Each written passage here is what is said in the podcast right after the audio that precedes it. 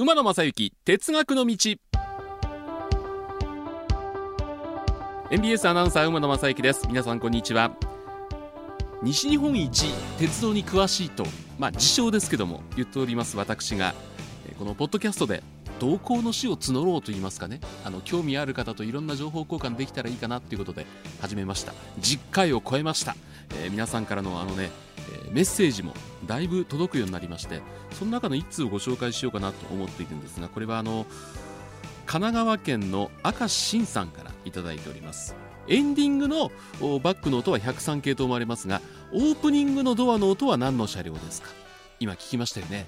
あれ多分最初にブルルルっていうのはあれコンプレッサーの音でドアが閉まってプシュッまあ各系列各形式それぞれの音があると思うんですがうこれをいただいて改めて耳を澄まして聞いてみるとうん確かに103系っぽいなとも思うんですがこれはですね MBS にありますいろんな音源の素材っていうのがあるんですがそれを探してきて作りましたんでそれがね大元が何かっていうのはねちょっとわからないんですね。かつてそれこそもう M ラジの初期ですね、えー、新日本放送と言われてた時代そして毎日放送職人みたいなこのいろいろまあ、いわゆる SE と言われる交換音を作る職人みたいな方がいらっしゃいましてねいろんなところに出かけていって実際に音を取ってきてでそれが今 MBS ライブラリーに保存されているということで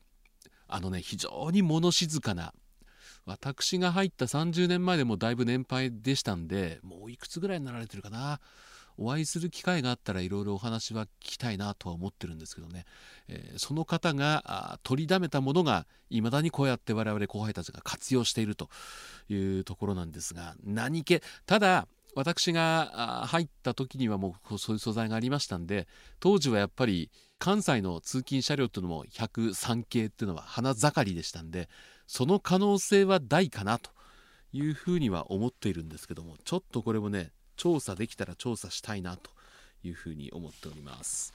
それからですね、えー、前回まで第10回までは鉄道の相互乗り入れっていうお話をしました、えー、最近ちょっとこの撮影活動を私も怠っておりますんで新しい写真がなかったんですがこの哲学の道のツイッターこちらにですね近鉄の大和西大寺駅に並ぶ近鉄車両と阪神車両のツーショットの写真を載せたんですがこれはねツイッターでね写真を送っていただいたんですがたっちゃんさん、えー、毎回興味深く拝聴させていただいています。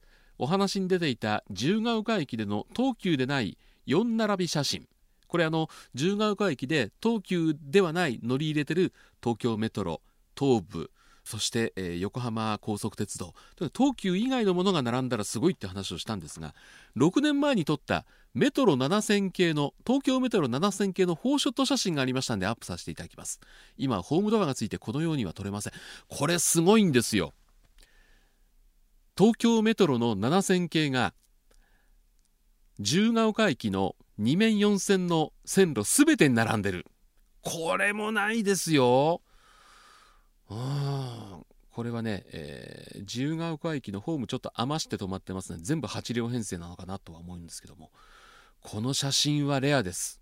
ね。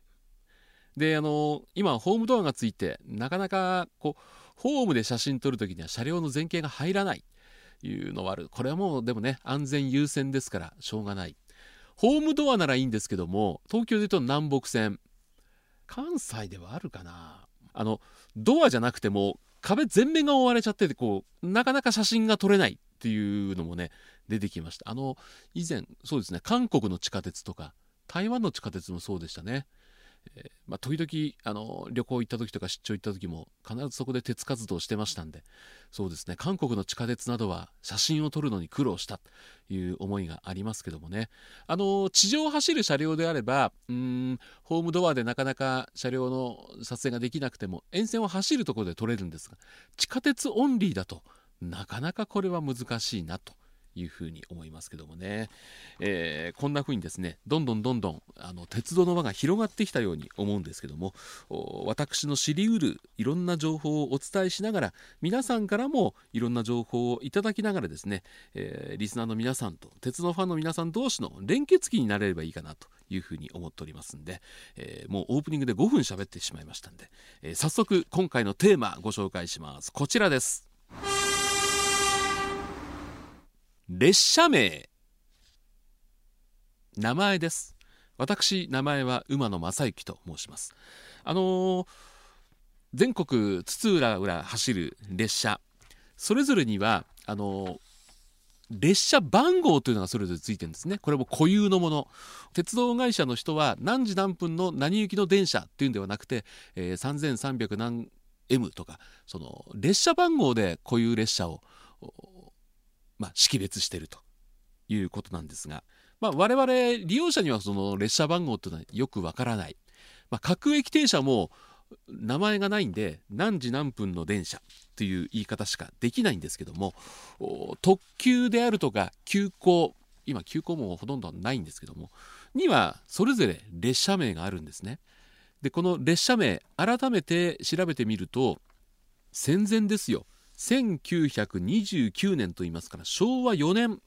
ちょっとこう鉄道の利用者が減ってきてまあ鉄道にもう少しこう親しみ身近に感じてもらおうということで当時の鉄道省が一般公募したとこから始まったということなんですね。東京下関間の長距離列車。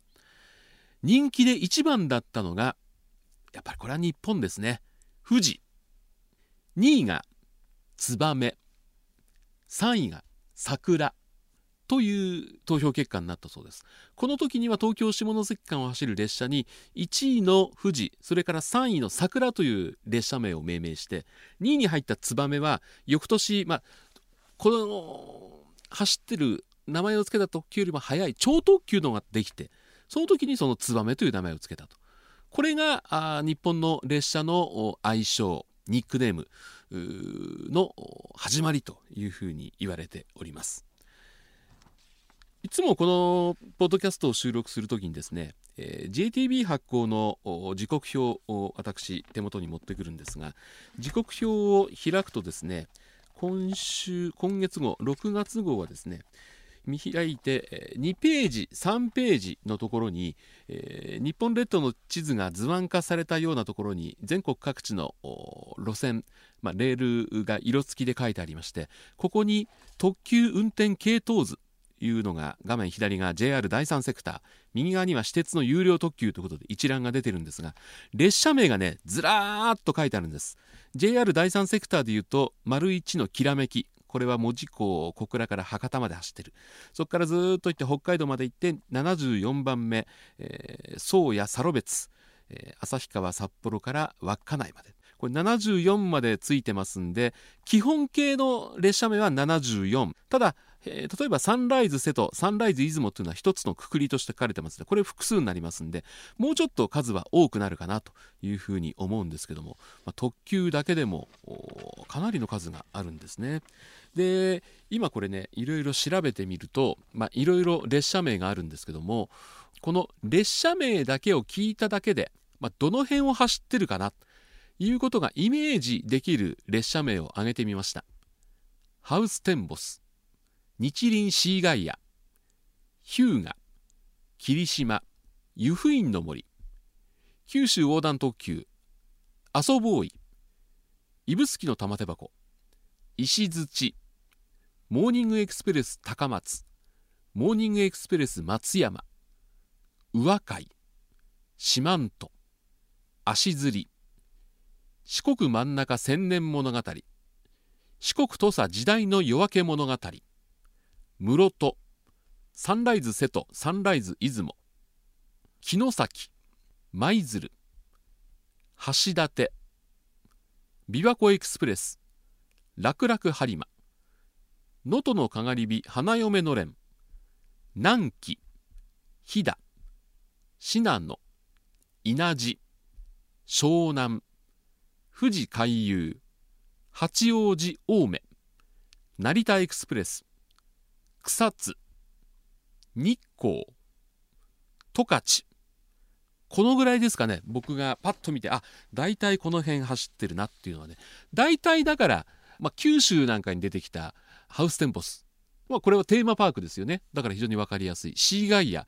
これも宮崎のリゾート地。日向霧島。大体地名が多いですよね。これは非常に分かりやすい。けども例えば九州走ってるきらめき海洋かもめ緑。まあ、緑って言ったらもう九州の特急ってもう好きな方は分かるんですけども知らない人はこれ聞いたってどこ走ってるか分からないですよね。九州の観光列車で A 列車で行こうっていうのがあるんです。これも全然わからないでしょ。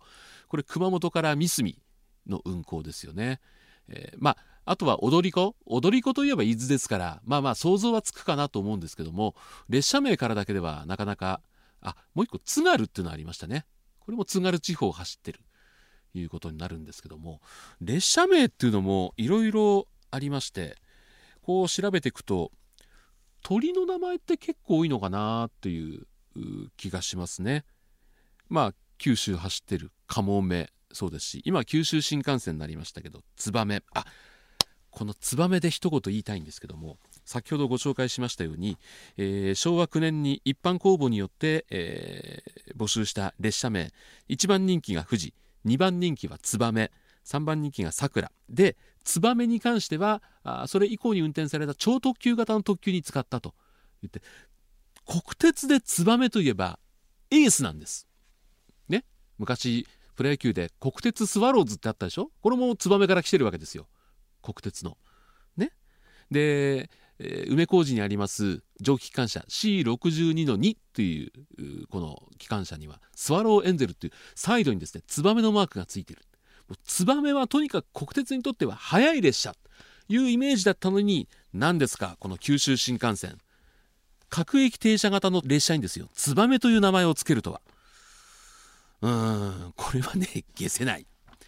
もともとだってあの鹿児島本線を鹿児島方面へ非常に速いスピードで結んでいたツバメ。もちろん新幹線で各駅停車といえども新幹線は速いんですよ。速いんですけどももう国鉄時代から続くエースといえるツバメという愛称を各駅停車に使う。これはどうなのかな？もっと言えば東海道だってそうですよ。新幹線開業前はですね、えー、東京大阪日帰りを可能にした在来線の特急こだまこれも新幹線できた時には各駅停車。今なんかこだまもう廃れちゃってますよね。こだまといえば遅い電車というイメージがあると思うんですけどでもでもでも新幹線の礎を作ったのは東京神戸間を走っていたこだまですから。もうちょっとこのこだまつばめこの列車名に対しては、まあ、今 JR に変わってますけどももう少し大事にしてほしいなっていう気がしますけどもね。この列車名に対しての思いこだわり。いろんなのありました。あの昔どうでしょう。20年ぐらい前かな。あのスーパーなんとかって流行った時代があったじゃないですか。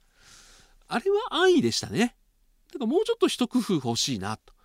早いという意味でまあとにかくまあ同じ区間にいろんな名前の列車が走るとまたややこしいとがあるんで基本的に来庁なら来庁が走る北陸本線。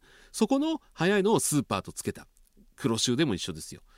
分かりやすいっちゃ分かりやすいんですけどもやっぱりもう停車駅を厳選して本当にスピードが速いその区間の看板列車に対してはスーパーなんとかじゃなくて、えー、もう一つ新しい駅でもなこういろいろ管理するためにはなるべく列車名は少ない方がいいんですよね。そこは難しい。ファンの目線と鉄道を経営する側の目線っていうのは 当然違うんですけどもこの列車名もう少しなんかこだわり持って分かりやすく。あのだから古い列車名ほど分かりやすい。最近できた列車名ほどどこ走ってるか分かりにくいっていう感じが私はするんですけどもね。皆さんいかがでしょうか？もうちょっとお話しするつもりだったんですがやっぱり喋り出しますとなかなか進まない、えー、ちょっとダイヤが遅れております。来週以降も列車名についてお話ができたらいいかなと思っております。来週12回目も JR を中心に列車名についてお話をしたいと思っておりますのでまたお付き合いよろしくお願いいたします。それでは皆さんこの後もご安全にお過ごしください。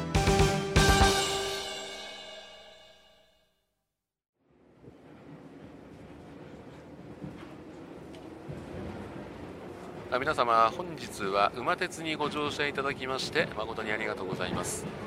次は終点茶屋町茶屋町でございます。ドアン様もお忘れ物なきようにご準備お願いいたします。馬鉄またのご乗車お待ちしております。